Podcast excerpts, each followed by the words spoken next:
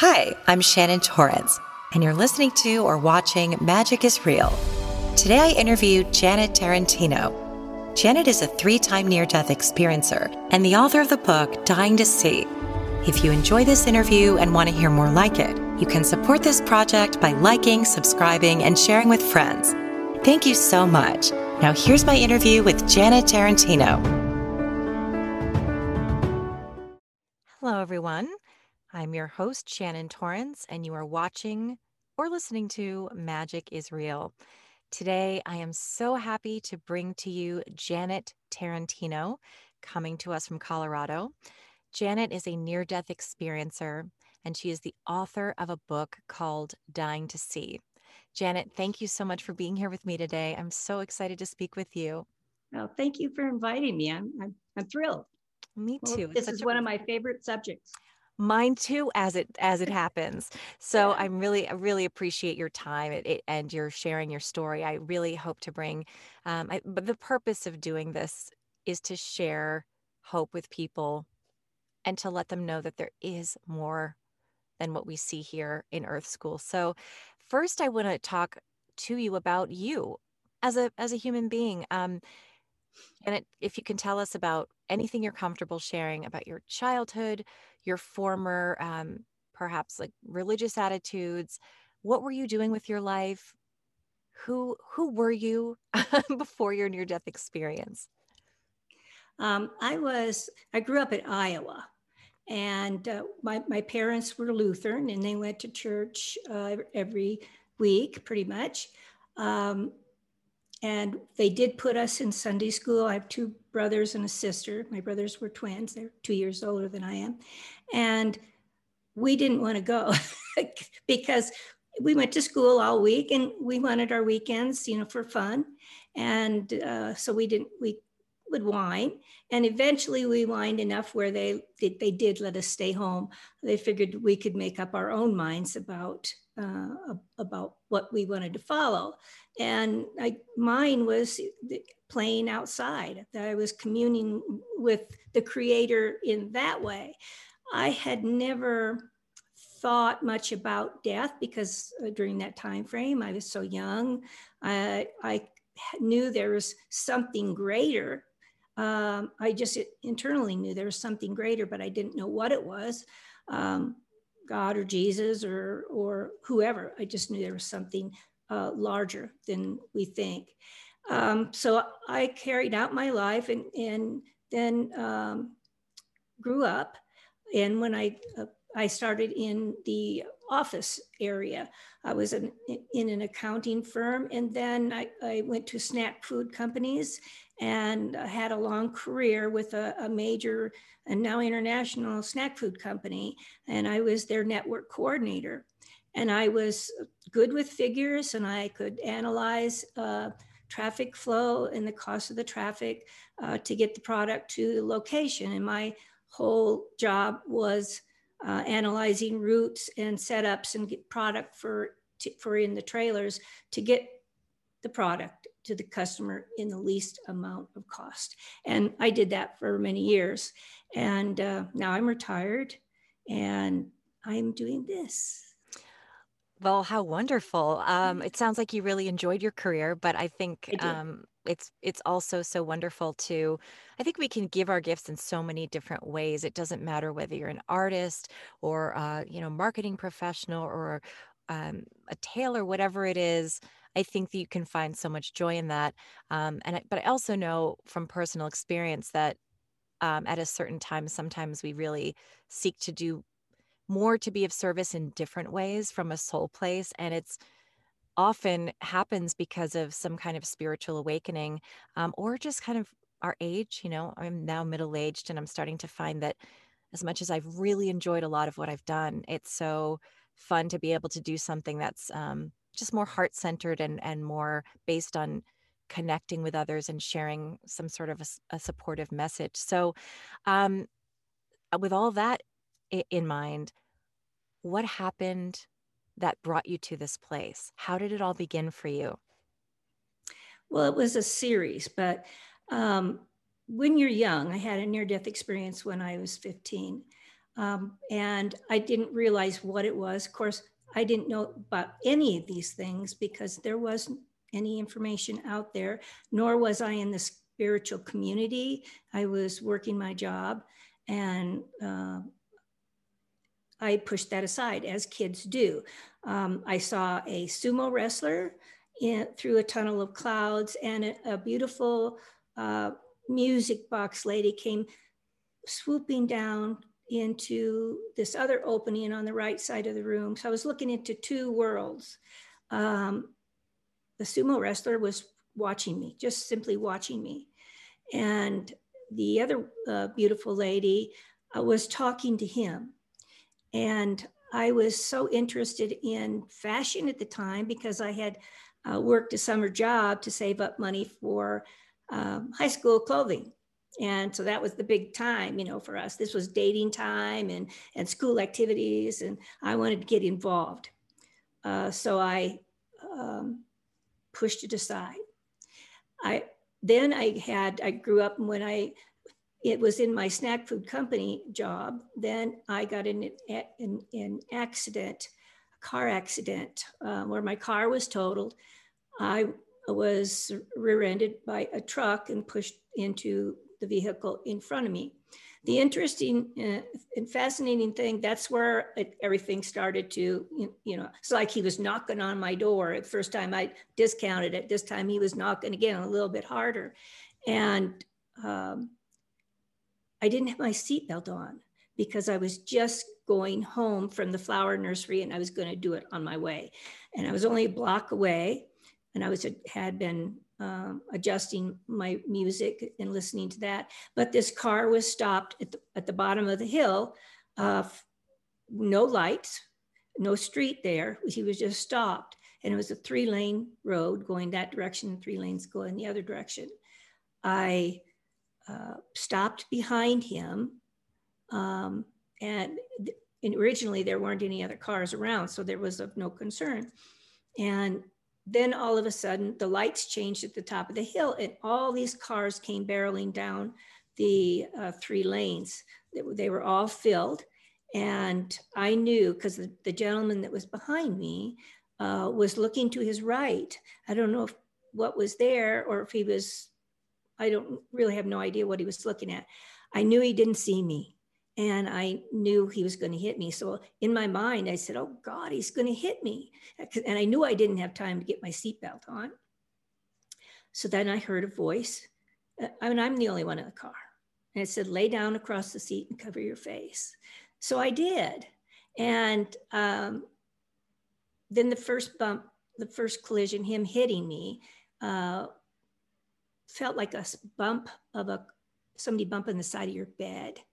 It was very gentle. I thought that wasn't so bad. And I started to bring my hands down, and then I saw the window above me shattering in slow motion. It was, it was actually beautiful. It was like a beautiful piece of art.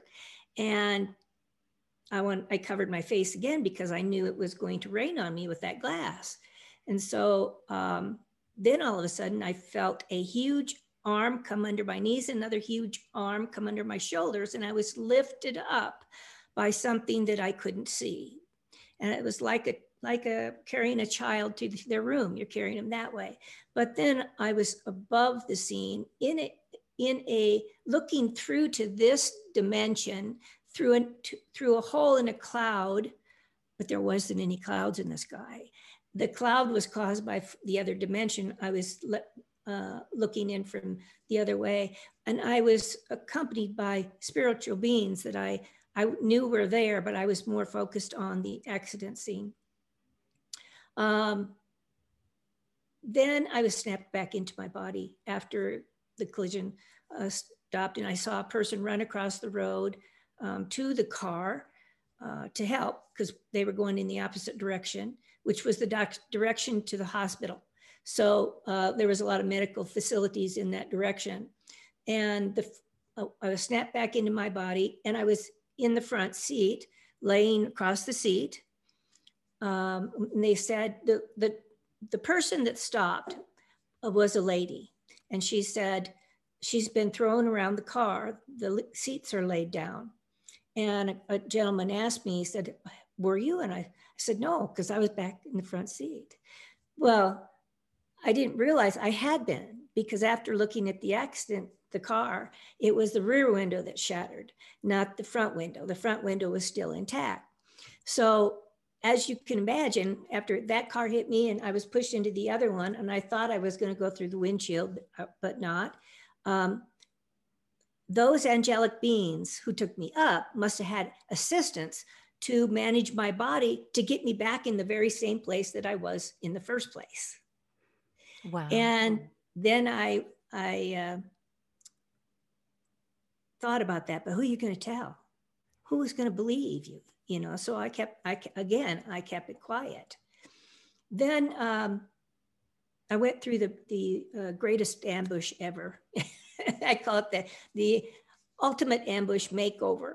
And during this time frame, uh, I was felt like I was being erased. I didn't know what was happening. Um, I started to stutter. I couldn't write. Um, I couldn't do math anymore. Uh, everything was gone. Um, I was shaking, so I couldn't write uh, letters or notes or even sign my name. Uh, but what what uh, was shown in the third near-death experience that uh, what I'll talk about next was that was where I was being made over. Uh, it, they showed me an under construction sign during that time frame.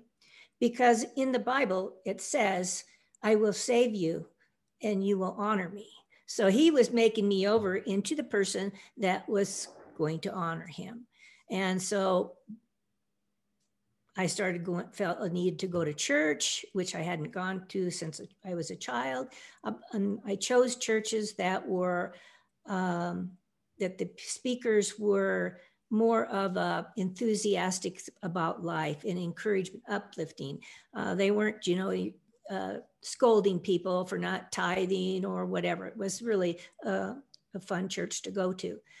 Then um, I went, uh, during the third near-death experience, my husband and I moved out to the country because he liked the country life and it was close enough for me to drive into work.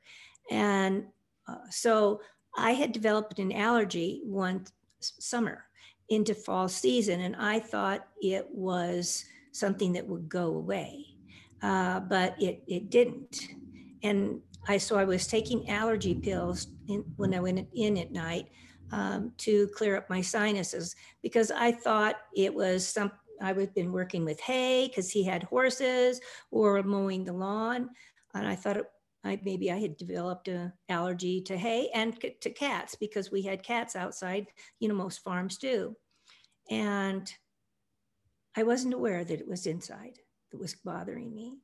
And this particular night I went to bed uh, after taking my allergy pills, and I propped three pillows up on top of each other. So uh, I was at a forty-five degree angle so I could breathe better. And I always uh, sleep on my back with my hands over my tummy. So my husband and I fell asleep, and in the middle of the night, uh, my chest started to hurt um, and I couldn't get up. So I reached for my husband and I asked him, well, I reached for him and he, I didn't feel him. And so I called him. I said, Gavin, help me, please help me. And he didn't respond.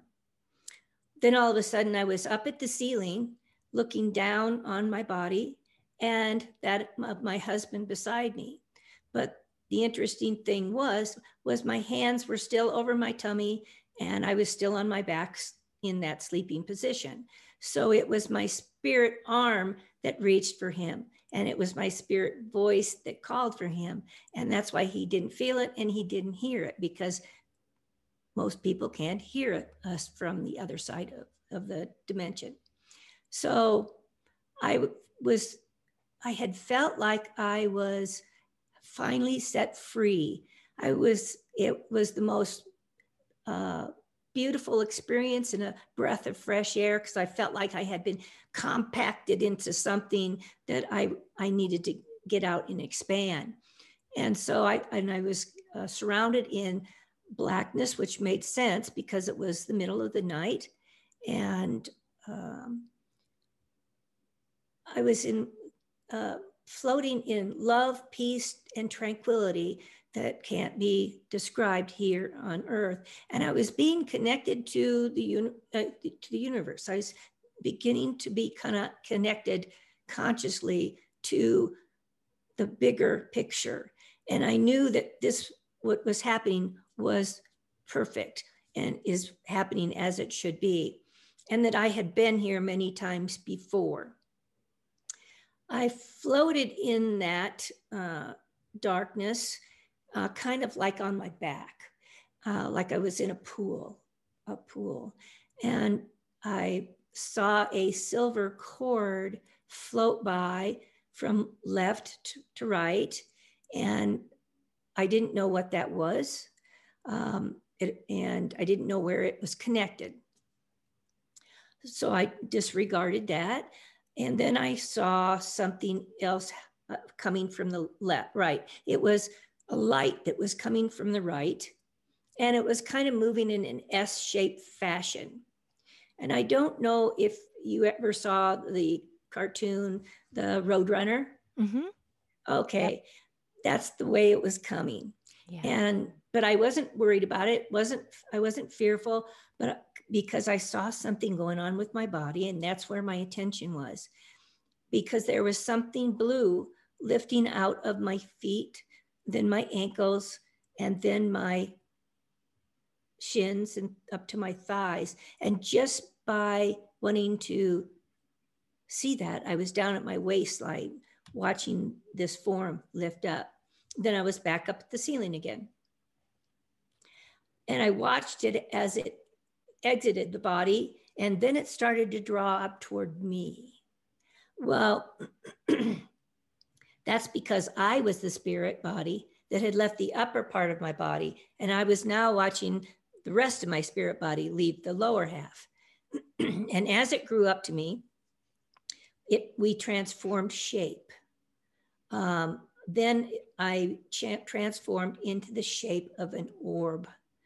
And I felt like I was being held in a wand. And the reason I knew that was because I could feel my energetic arms that had been elongated and floating out to my sides free.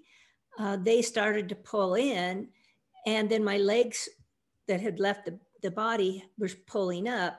And then I had a fishbowl effect as I transformed.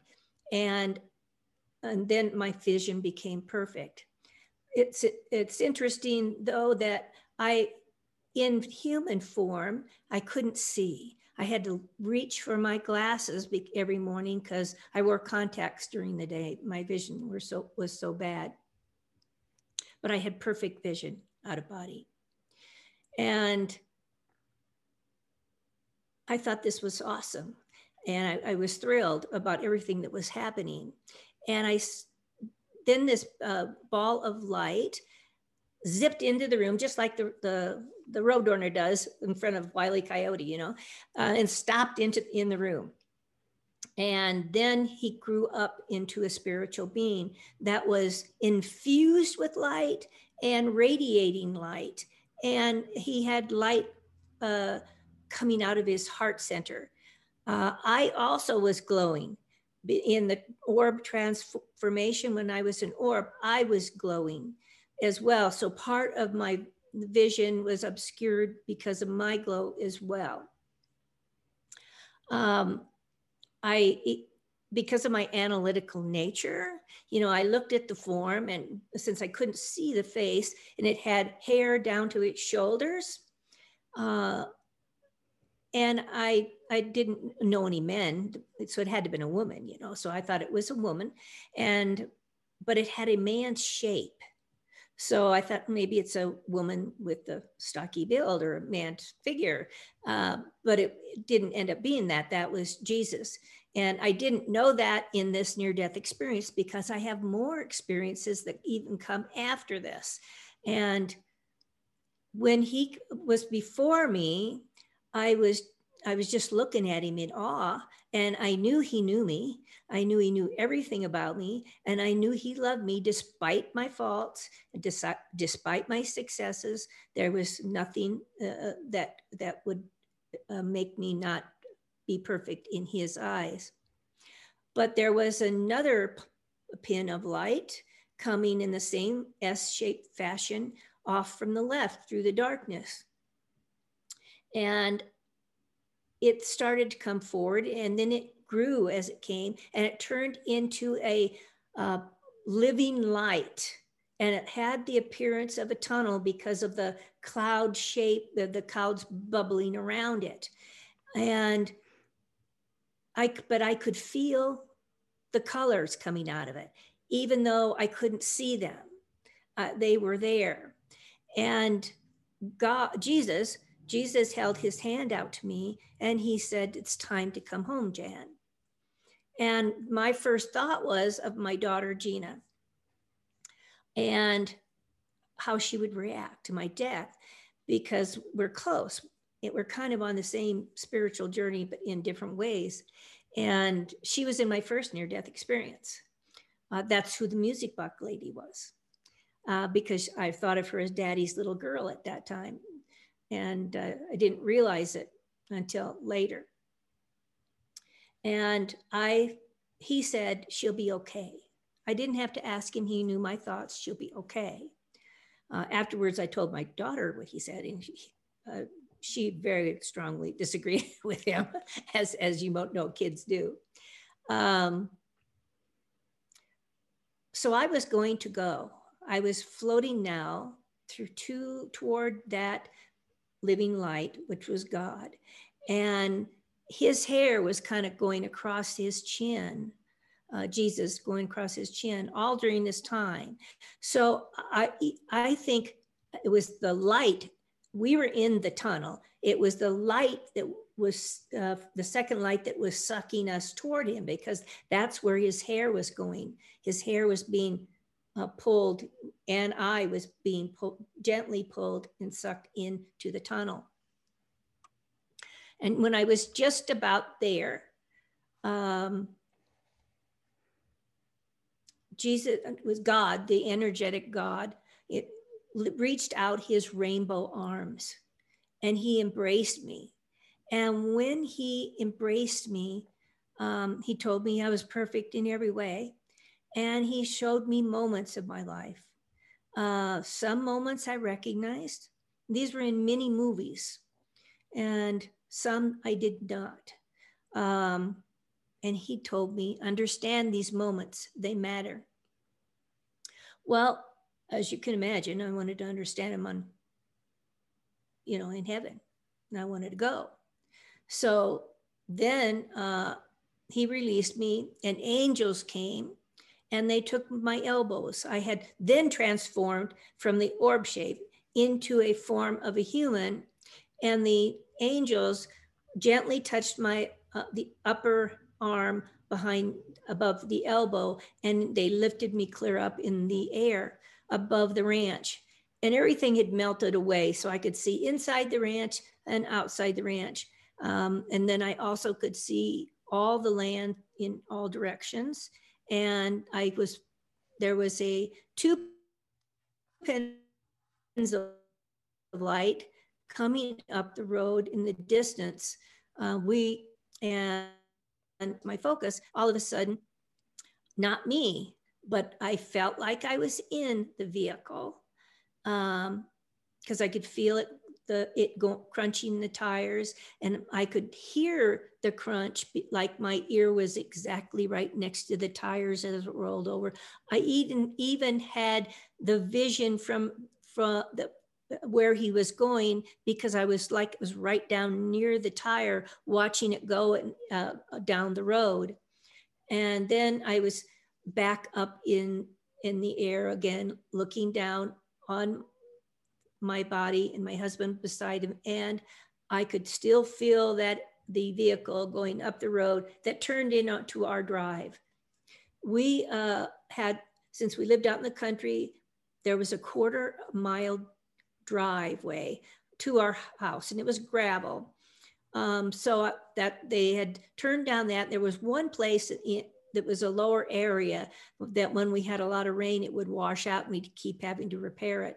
Well, when it hit that uh, gully, it, I could feel the lurch of, and it was an ambulance, the lurch of the ambulance as it went over. That I still could hear the tires, like my ear was next to him. I could hear the clanging of the equipment as it shook in the vehicle, yet I was still up in the air. So I was in all places at all times. Uh, the important thing is, is when I saw my spirit leave my body, I knew internally that that was my portion of God's spirit, the Holy Spirit, that we each have a sliver of him, and that is our spirit. And we are connected to him through the silver cord, which I find out later. Mm. And they were showing me, actually, the ambulance went up to the house where the floodlight was uh, on, because obviously my husband had discovered my, my not breathing, because he was now in the living room. And they hurried in through the kitchen and into the bedroom. And I couldn't see what they were doing. I just knew that I was dead. I was, I was, I was dead now, and I was going to continue to stay dead. And I was okay with that. So then I, again, I was, they were trying to convince me to stay here on earth. This is what was happening. And uh, then all of a sudden I was down on the precipice of going into the light again. That's where I, my intention was. And I was shown one more image. That image uh, was my middle son, Kurt. And I knew something was going to happen to him in the future. And if I wasn't there to help him, he would go down a, a different pathway that wouldn't be good for him. So that's when I said, um, I'm not ready to go to Jesus. And he nodded his head and he was smiling. I couldn't see his face, but I, I could feel his smile. So then I turned back into the blue spirit body that I was when I was out of out when I was coming out. And I sat down in Jan's body, and I slipped one spirit leg into one side and another spirit foot into the other side, just like you would a piece of clothing. And then I grabbed my spirit knees and I rocked back and forth like kids do, you know, like a rocking horse, until I could get up enough momentum to sit, to lay down and help her sit up and grasp for air. Um, she did. She didn't, she knew she wasn't ready to die. She cried and cried, and, and then she had to worry about when the other shoe was going to drop for her son, Kurt. And uh, then all these strange after effects started happening. But as she sat down, as I sat down in my body, I heard this message, message echoing over and over from heaven. And it's not only for me, it's for everybody. Love is the only thing that matters. And it kept echoing. Love is the only thing that matters as I got back in. And it echoes in my soul every day. When I, when I make a decision, I'm thinking, is this the best way for me to make my decision? Is this the showing the love that I need to share? So it's, it's separated me also from, um, from the body, because now my conscious, con my whole view of life, death, and consciousness had, had been changed. It was shattered. Um, and now I knew it, we are spirit beings living in a physical body. And we are also, uh, our consciousness holds our memories, uh, even while it's out of the body. Uh, the brain may handle the functions of the physical body, but it is the consciousness uh, this in, within the spirit, that's housed within our spirit, that handles our, our spirit. And we know who we are. I knew who my daughter was. I knew who my son was. Uh, so we retain these memories. And this was... Uh, because I knew something was going to happen with Kurt, and I knew I had to be there. I knew that because I must have had some kind of contract with him. And I also later discovered that, you know, that my daughter, uh, when, when I was trying to understand all these moments, um, I realized that it was my daughter. And she had come uh, to talk to my guide because she wanted me to get back in my body. Because if I had died that night, she wouldn't be born. And she wanted to be born. And she, I wasn't going to be get pregnant or have her until fifteen years later. Now, I, now I must have been um, aware of what the, the connection, when, what their talk was, but it might have been erased from my mind because I thought of her as daddy's little girl. And uh, if I had known, then I'd always wonder if I'm picking the right man to be this person's daughter. I just needed to, to live my life and it would come together. Uh, so, and the, the, when the music box lady and the, the uh, sumo wrestler left, they, tr they transformed into orbs of light and left, went around the house. I could see through the walls, just like I had x-ray vision, and they watched me through the side window. Then one of them left, which must have been my daughter, because the sumo wrestler always watched me. Um, and then she came back, and then they both left. And then I got back in my body. So um, I had a contract with her to be her mom. So we do have soul contracts to work with people. And I think it's absolutely amazing that they that we do. And after near-death experiences, the communicate, communication doesn't end. Um, you're open, you're open, you know, your uh, sonar is there for to pick up things. And then one night, I've had several other experiences, but one night um, I was in Austria with my uh, boyfriend, and we had had a great day, and I went to bed and read like I normally do. And then I, uh, while I was sleeping, I was taken up to heaven, into the whiteness of heaven, the ethers, and there were spiritual beings there. It was a panel of beings that was there. eight to twelve, I'm not sure, but there was a number of them.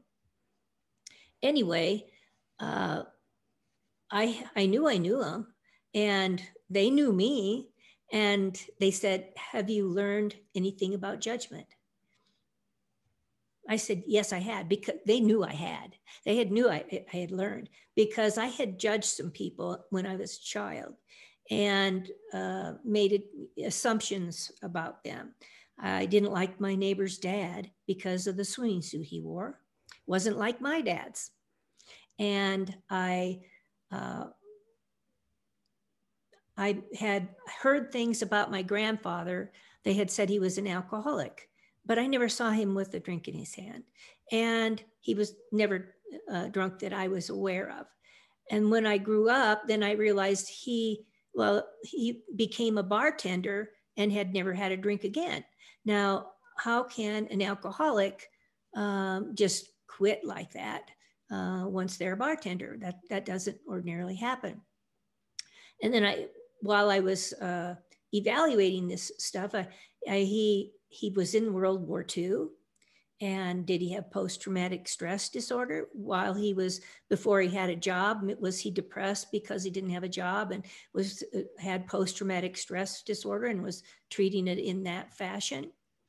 Uh, so I realized that none of us know, and my, my mom didn't even know he was in the war.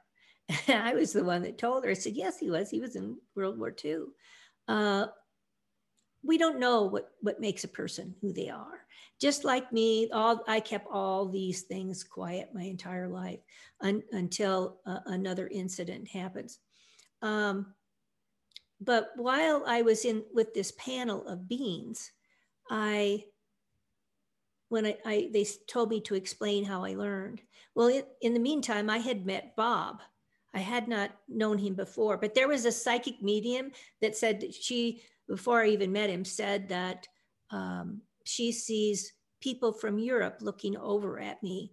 I didn't know anybody in Europe, and I uh, had no intentions of going out of the country. But then on this social website, I get a message from this man um, asking if I would, you know, practice English with him and write back and forth. So I thought that was harmless enough. So I did, and Uh, we started uh, having conversations through the, um, the chat area. And it took him a while. So I would write him something, and then I'd tell him I'm going to go uh, have uh, shopping with my daughter. And then we always stopped at Starbucks for a cup of coffee on the way home, read our horoscopes and stuff like that. And uh, when I get back, uh, he'd ask me about the coffee. But after a period of time, he had said, I'd really like to meet you, even if I just fly in for a cup of coffee. And and so I said, you couldn't, can't do that. You stay you, uh, um, and see the area for a week. I'll show you whatever you want to see. Well, he did come, ended up staying for three weeks and then came back two months later and stayed for a month. And then uh, we, I, we've been flying back and forth every three months for thirteen years now. Wow. Yeah. So, but they arranged him to come into my life. Um, they made it known to, that he, he, they brought him into my life to love me, um, to take me places to where I would learn that I had misjudged, because I didn't learn I had misjudged till I went over to Europe. And then I realized that the neighbors uh, had friends from um, Hungary. And so they probably are from, we're all immigrants from somewhere. Mm-hmm. Their lifestyle must have been from there. And my grandfather was from Norway. Uh, and after being over there, they, they socialize, you know, they have tables all over, little huts where you can share a glass of wine or a glass of beer with your friends. And was he, was his drinking because he was, that was his way he learned it for socializing? Um, I don't know. So as I sh- showed them how I had learned, these memories played out through the heavens. And my neighbor, as he walked by me, my uh, my full length of, of body was only up to his calf, the lower calf. That's how big these memories were. Um, so they were just kind of all playing out all around me. And after I was done, the they were so happy. And, oh, and another reason they brought Bob into my life is because I don't know technology. And he does. Uh, so he was brought into my life to help me with the mission and of, the, of what I was supposed to do. Um, and he he helps me in many ways. Uh, and it was also for him as well, because he's he's a federal investigator over there. And he deals with facts, facts, facts, you know. So when he came over here and I told him my story, um, he, you know, he discounted it. He didn't believe me. But then after time went on and he, and he came and would spend time here, and I was collecting stories for my second book, which will be my second book coming up, other people's near-death experiences uh, for that, because not everybody wants to write a book. And, but they still feel the need to share their story. So I'm offering them that avenue to share it, because um, some of them have said now they feel like their, their soul has healed a little bit, a sense of accomplishment of what they were supposed to do. So it's, in a way, it is helping them heal too. Um, so he, when we were together, uh, then my phone burned up. Uh, I lost all my information on it, and he discounted it as old. And then um, another time we were in the kitchen and the light blew out. You can discount that. Um, but then the T V came on as we were cooking, and I looked at him and, you know, see, you know, I told you. And then we were, we had, we were in the living room uh, watching television, and the lights came on if in the kitchen. Nobody was in there. They had been turned off.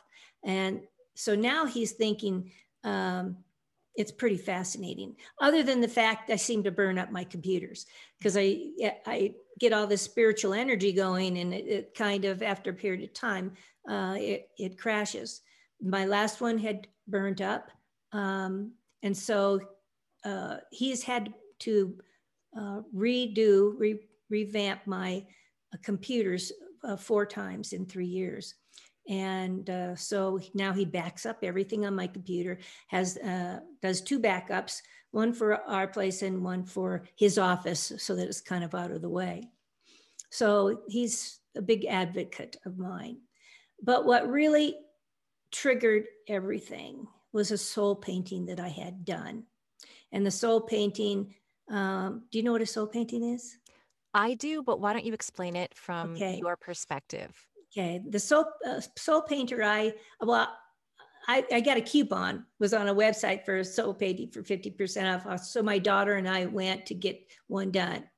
And she, she asked permission from us to, uh, for her to connect to our heavenly records. And we, of course, we gave it. Uh, and then the gatekeeper of the heavenly records shows in, in person's mind eye and uh, through an inner knowing and energy what she's supposed to paint. And so she paint, and the colors are meaningful too. Um, like a yellow, you're an analytical person, pink, love, um, orange is creativity. There's a lot of different meanings for these things. And she would explain them as she was painting, uh, painting it. And then about fifteen minutes before she was done, I looked at my daughter and I said, do you know what she's painting? And Dina said, if she was painting my near-death experience. And it's because it's a message from the heavenly records that's meaningful to the person, to the sitter who's with her. I thought she'd paint something blue because I saw my spirit and it was blue. So I thought she would paint something, if she was legitimate, she'd paint something blue, but she painted my near-death experience. Blew me away. What did um, she, what did it show specifically? It showed Jesus. It showed Jesus with his hands out in, in a welcoming gesture and the tunnel of light next to it. That's and, cool. uh, and it also had a cherub on the top, because initially when I saw this being, I thought he had wings. But then when I drew it, because I have all the drawings in my book of uh, what I saw, and I thought maybe it was the light that was making it appear like it had wings. But I believe it was the cherub, the cherub that was with Jesus, who was behind him at the time. That was the wings that I had saw. But I believe orbs come and go in um, orb shape.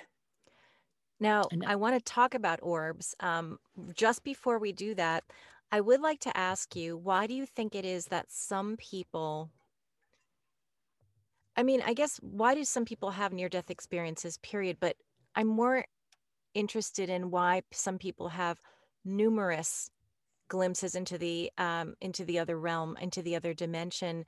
Um, what what is it that?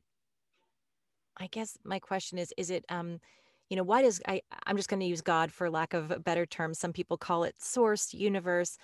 Why is it that God specifically Um, sort of sends you these experiences or has you experience these things, um, or at least, and I know you may only be able to speak for yourself. Um, what was it? Because it looks like when you were younger, um, you were shown a glimpse, you didn't know what that was. And it sounds like it was kind of like, okay, see, it was almost a setup, like just wanted to sh- introduce you slowly. And then this car accident, I'm going to show you a little bit more. And then this um, allergic reaction, now we're going to show you the full thing. And then you being, and then I believe after that was when you were brought up to the angels, where they had you, um, the sort of panel of, of angels. It was after that. They keep, they continue yeah. to be in contact with you. Right. And so I wonder what, and you, like I said, you may only be able to speak for you, but what do you think the, um, some people have that happen and others don't? Well, everyone's on a different mission, yeah, a different, uh, um, purpose. Uh, my purpose uh, w- was this book, obviously. Mm-hmm. And because the, all these moments that he showed me, uh, one of the first moments that, well, there was two moments when I was a child, um, but, but I'm going to tell you about when I was four. When I was four, I was pre-kindergarten age and um, waiting for everybody to come home from school. I was bored. And I asked my mom, because she was on the phone, they were talking about adoption. So when she got off the phone, I said, am I adopted? Because I didn't understand the conversation. And she said, no, silly, you're our little girl. Well, so I said, I said, okay, but I'm going to die young. And I told her I'm going to die young. And she says, quit talking like that. But as I said that, I had visions come through my mind of three different ages. And those were the three different ages I had my spirit, mm-hmm. my near-death experiences. So my near-death experiences were planned. These were planned to, to waken me up. And I have a lot of lessons that in my book that are meaningful for everybody. And because I analyzed everything, I went through and all the moments in the future that I was shown, the ones I didn't recognize at that time, have happened. One was the soul painting. One was the panel of beans. One was about my brother, Doug, who, who uh, passed away. Um, and so I go through all these moments in my book, tell what they were, what exactly happened, because I didn't tell everything about my, my first one. I didn't tell everything about my second one, because there's just so much to tell. And it, they tie together into a bigger picture of my book of life, mm. basically. But we're not puppets. We have choices. Um, but certain lessons, like the ones mine, would have happened no matter which direction I would have gone. They may have been w- worse in one direction. And we have that inner spirit that talks to us all the time. We discount it as our thoughts. Um, at least, for example, you leave keys. You know, you walk out the door and you leave your keys. And uh, before you get to your car, you think, oh, I got my keys. So you turn around and go back and get them. But it's not that you remembered them. Your spirit pl- uh, put that thought in your mind so that you would go back and get it. You have all kinds of little m- things pop into your mind, and it's up to you whether or not you accept it, uh, do their guidance, what they're giving you the guidance for, uh, or not. And I've learned to listen to that, and I've learned to utilize it. Um, I'll ask the angels before I get before I get to the grocery store, and I'll ask them, would please, you know, please, would you open up a, a good parking spot for me? And by the time I get there, there's usually a parking spot open for me, because mm-hmm. it gives them time to make arrangements for it. But if you're in the parking lot, you know, and ask for it, that it can't be manifested that fast. Or um, I came down to pop some popcorn. And, and I didn't have any in the kitchen. So I went down to the pantry in the basement to get some. And I had, that day I had been looking for a letter, a letter uh, from my uncle. Um, and I wanted to answer it. And uh, I couldn't find it. And so I came up the steps, and I realized when I came down the steps from upstairs, my eyes were drawn to the corner of the table where, where I had uh, my calendar and a coupon sitting. And when I left to go, down, to go downstairs, um, my eyes were drawn to that corner again. So I popped the popcorn in the pop, you know, in the microwave, and I walked over to the corner and I picked up each item one by one. And stuck to the bottom of the coupon was the letter I was looking for, because that's another way they they guide us. They'll, your eyes will be drawn to what you're supposed to see. Now it's up to you whether or not you grasp that. Um, so yeah, I've been I've been doing that a lot lately. I used to panic if I lost a, my keys or my phone or whatever it is as I'm going out the door, and now I just say, all right, guides.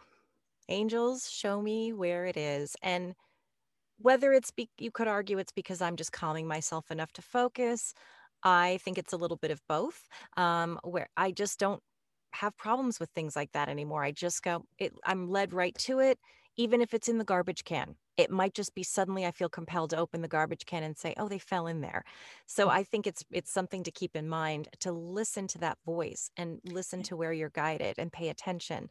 Now, I would love to speak about orbs with you, yeah, because I know that. that you've got some really cool information. And yeah. before you show me what you have, um, I have said this on the podcast before, so um, I don't want to be too repetitive, except for the um, purpose of explaining to you so we can incorporate it into our conversation. Um, when I was about thirteen, fourteen, I turned my light off in my bedroom.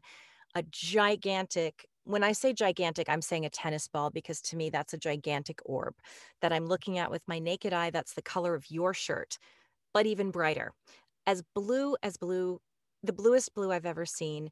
And it It was clearly intelligent. It looked at me. It looked almost, it didn't have a face, but it had, at the same time, it had such a personality, and it hovered over me. It zipped back and forth across the room playfully. And I screamed just because I was taken aback.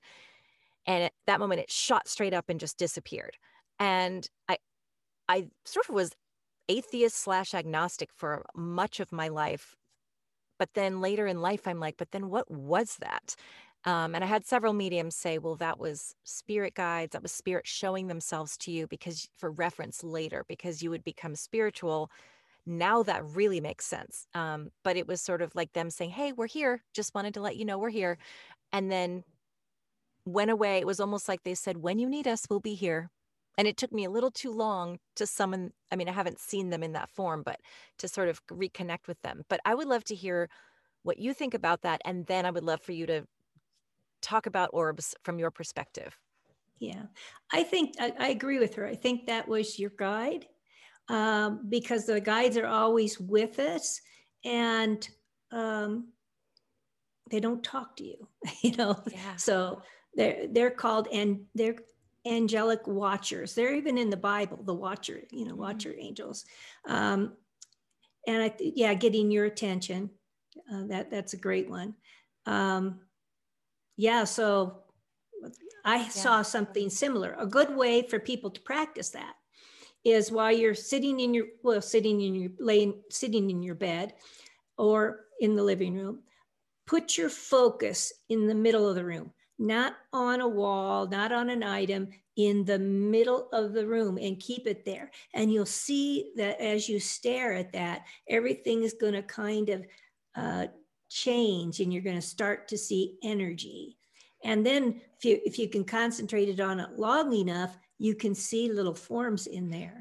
Um, and I saw, just like you, I saw an orb the shape of a, a plum, but it was a white one, and it was floating up next to my bed, coming up the side of my bed, just very gently. And I was reading a book. I was watching it out of the corner of my eye. And I know that that was my guide too.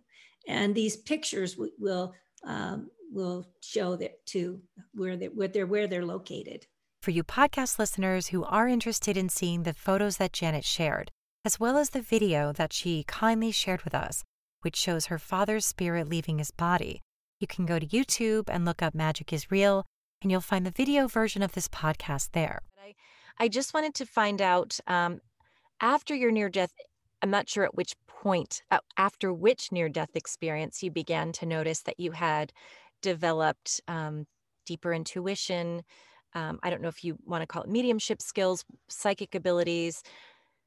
When did you start to notice that you were tuning in all the time, or, you know, at, at different times? Um, it started after the car accident. Um, I had, could not sleep. I didn't, I needed less sleep. And that's one of a side effect that you, you, don't, you uh, have sleeping disorders then, because you're, they come to you, it seems the veil is thinner at night. And so you, you feel them. I didn't know what it was, but after the third one, then, um, yeah, a lot of strange things happened.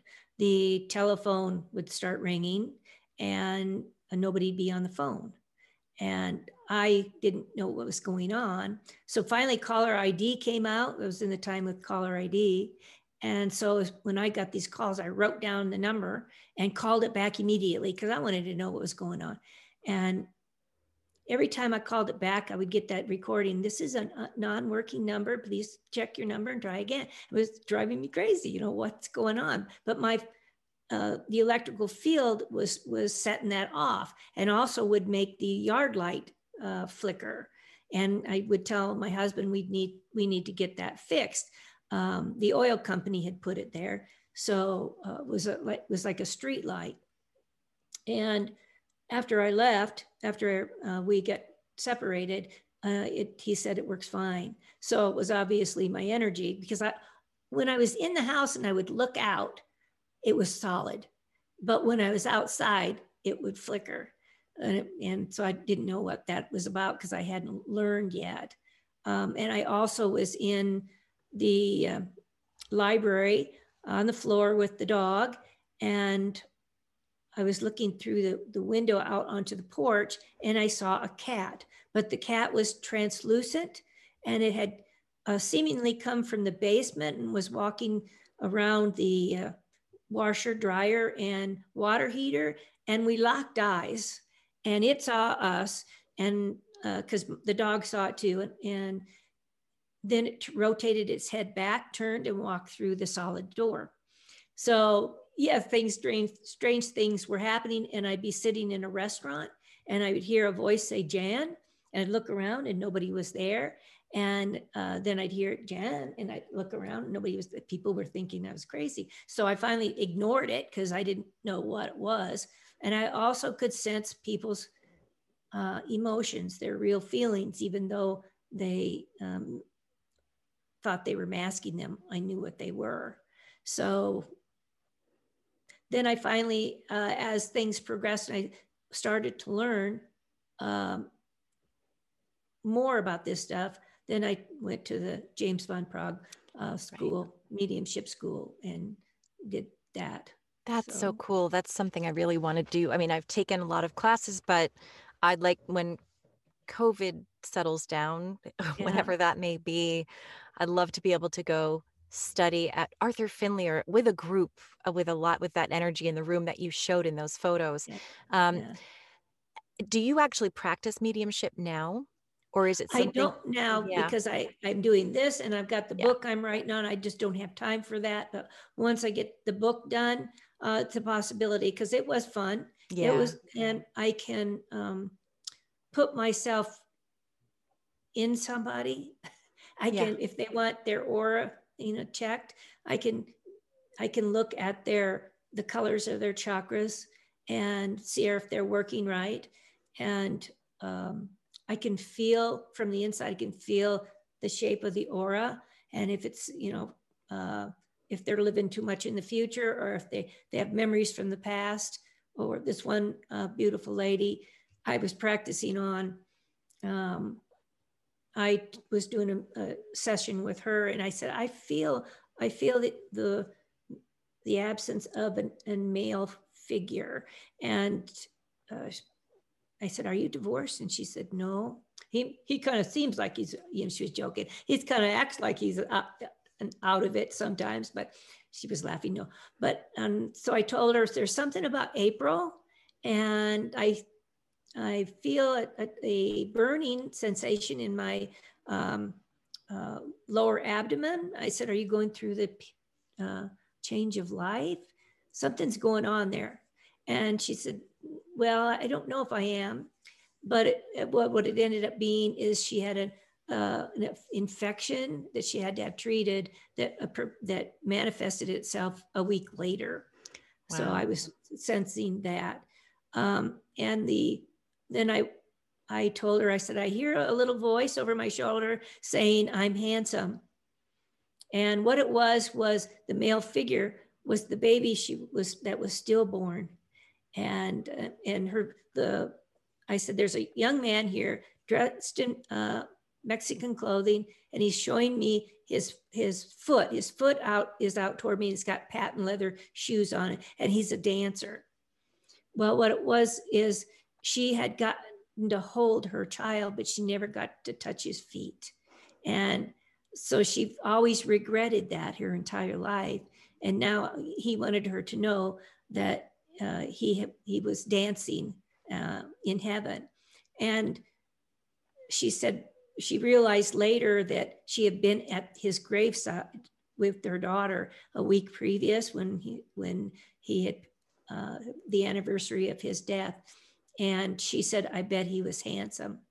So that, yeah. that "I'm handsome" was the connection to that time frame. Oh, that is so, so beautiful. I lo- it's amazing what spirit brings through. It's incredible. I know last week I did a reading, and I said, I said, "Your grandfather's saying he just, he's showing me that he taught you electronics and, and that you're doing something with that. And the kid said, yeah, I'm in engineering school now. And I said, he's saying, that's my boy, that's my boy. And he said, he started crying. He said, he used to, he was in Colombia. He said, he always said, este es mi niño. And he said, that was like his catchphrase that he said all the time. So to me, it just seemed like something any father or grandfather might say, but it was actually something he said to him regularly. And it's, I just, I'm like, how, that's so cool. I mean, they, they say that one thing that to me seems so commonplace, but to the sitter, they know exactly what that means. And that's their connection that's happening right. through me. It's just, they're just using me to sit, to say, you know, I'm here because, you know, I used to always say that to you. And it's just the most amazing, beautiful thing. Yeah. When I was doing that reading, I kept getting a, uh, the initials, uh, B and D, B and D. And I, I didn't know what that was. And, um, so I didn't tell her, but then she said his name was, we called him Baby Darren. I said, oh my gosh, oh. that was the B and D. I, I was getting a B and D and I didn't know which one to give you.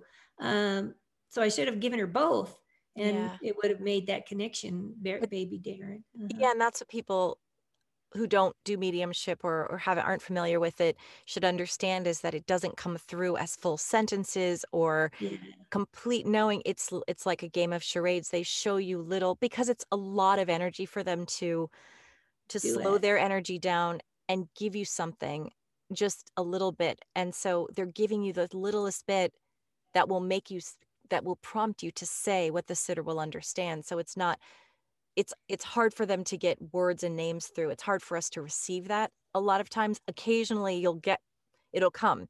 And then, but a lot of times you won't. So they're giving you, that's why a medium says, is there a J name? It's not because they're guessing. It's because they can hear a little bit of, it's like someone speaking through like a million tunnels and you're catching just the little tail end of it or the little beginning of it. And it's so, it's so cool how you can just faintly hear it, but it comes through just strong enough so that you say exactly what the sitter needs and understands. And it's, it's just the coolest thing. It amazes me every day. Yeah, yeah. So um, those, oh, go ahead. Those initials can sometimes be the people in the audience. Cause I yeah. went to one place and I was getting a D and it says, and David was sitting in front of me and I, and uh, this was a man that I had with me around fifty years old. And um, he said he didn't have anybody like that. So, but I was being drawn to this part of the room. And so there was a table back there. And I said, does anybody, this make sense to anybody else? And they said, no, but my name's Deborah. And I said, so did you, does this man have some kind of connection to you? Because he's making me feel like he's fishing. I kept feel like I was fishing. And they started laughing. It was her husband that had passed away. Oh. And he loved to fish. Yeah. Um, so he was trying so to get cool. the attention of Deborah. Yeah. Yeah. That's, that's amazing. Um, uh-huh. So I would like you to share what is coming up for you. What do you want to share? I'm obviously going, I'm plugging your book, Dying to See. Dying what to else see. Are oh, you working on? That. Yes. Show. Uh, yes. And I'll, I'll put links at the bottom where you can, yeah. where you can buy the book. Uh, what else do you want to share today? Um, it could be things that you're working on. It can also be just something that you want everyone to know, or it could be both. I'm working on, like I said, this next book. Uh, and if anybody out there does have a near-death experience that they would like to s- submit, uh, they can go to my Janet Tarantino dot com website uh, to the contact page and uh, send me a, a, a contact and how to get a hold of you. And we'll talk and uh, you can type it up, send it to me. And I'll have the editors edit it, and I'll I'll talk to you about questions, maybe to fill in some details, and we'll get it put in the book so that so that you've done what you're what you feel that you need to do to give you some healing. Um, and then I want after that, I would really like to share my story in the senior centers uh, to help the people there. After being there with my mom and dad during the last uh, uh, weeks of their life. The people there are, they need to hear this kind of stuff too. Yes. Um, that there really is something going on there. So that's my next calling. And then back to life at normal and doing videos on all this stuff. Oh, fantastic. The fun stuff. Yeah, I think that's really important. I love that you're doing that, that you're planning to speak with with seniors. I know I did, I spoke a lot with my grandmother before she passed. She really, she would be very receptive and then tell my mom that she didn't believe any of what it, I was saying. But then she would tell me like, oh, I asked your grandfather to send me a sign and I saw the fan spin, or I don't know if she was just um, sort of indulging me, but I really, and I tried, I tried not to push it on her. I just kept saying, you'll see, you'll see. And I, I, I think it was almost like she was afraid to hope, but it, I think there was a little part of her that was happy. She was, I think she was afraid. Um, she had pulmonary fibrosis and it was just a long, painful passing that just went on for too long. And she kept saying, I'm so ready to go. Please just end this. And even though it was a terrible way to die, I just wanted to at least share with her what I knew, um, to give her a little bit of hope and release a little bit of the fear. And so now I always talk to her in spirit and, and ask her for signs. And I'm like, I told you.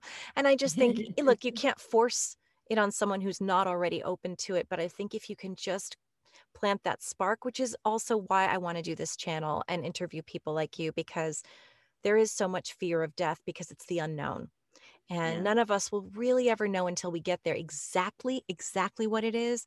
But I think people like you have the ability to share what you do know, and, and the fact that there are thousands upon thousands of people like you.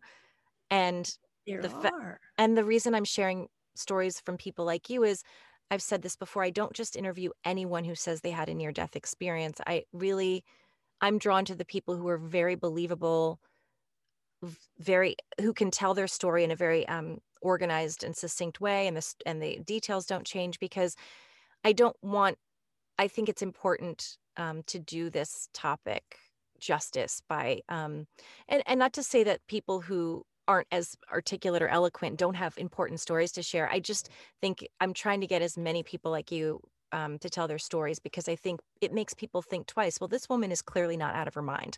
Um, yeah. This clearly is a very normal, average person who um, says this happened to her. And once you start to see that it's not just one person, it's, it's thousands um, who have the same story. And people who would say that it's a trick of the mind, it's it's just a brain's way of protecting you as you're dying. But then why does everyone have almost the exact story? The details change based on the person's perceptions, belief system, um, but it's always similar themes. And to me, that's just so compelling. Um, yeah. And not and not for the sake of you being believed, as much as it's important that um, I know it's not as important that you personally, and people don't think you're, you know, a, a scam artist or something. It's important that it's believed, because it's an important message that I think yeah, we really need to hear. It's not only about death.